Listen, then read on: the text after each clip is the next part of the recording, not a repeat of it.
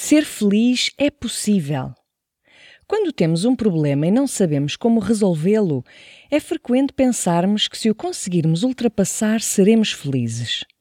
Imaginar algo do género: se conseguir concretizar determinado objetivo, resolverei todos os meus problemas é acreditar que, uma vez alcançada a meta, acabar os estudos, mudar de emprego, ganhar mais dinheiro, ser promovido, casar, etc., vamos conseguir curar os nossos males.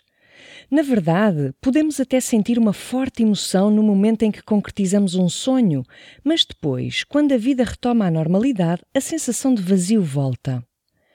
Como é que se pode então sentir um estado positivo duradouro por oposição a uma emoção fugaz? Quando pensamos em ser feliz, pensamos na felicidade como uma meta, como a fase final de um processo.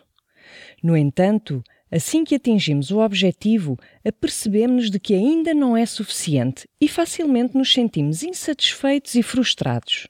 Esta situação tão comum deve-se ao facto de concentrarmos todas as nossas esperanças na meta em si e de não gozarmos o percurso que nos leva até lá.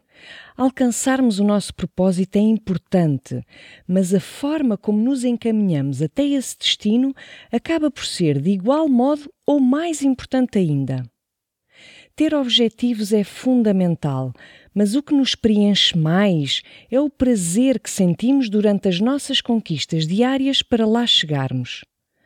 Desta forma, a pergunta que nos devemos fazer não é tanto se somos felizes ou não, mas sim o que podemos fazer para sermos cada vez mais felizes.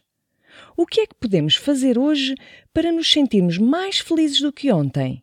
E se hoje nos sentimos mais felizes do que ontem, então significa que estamos no caminho certo.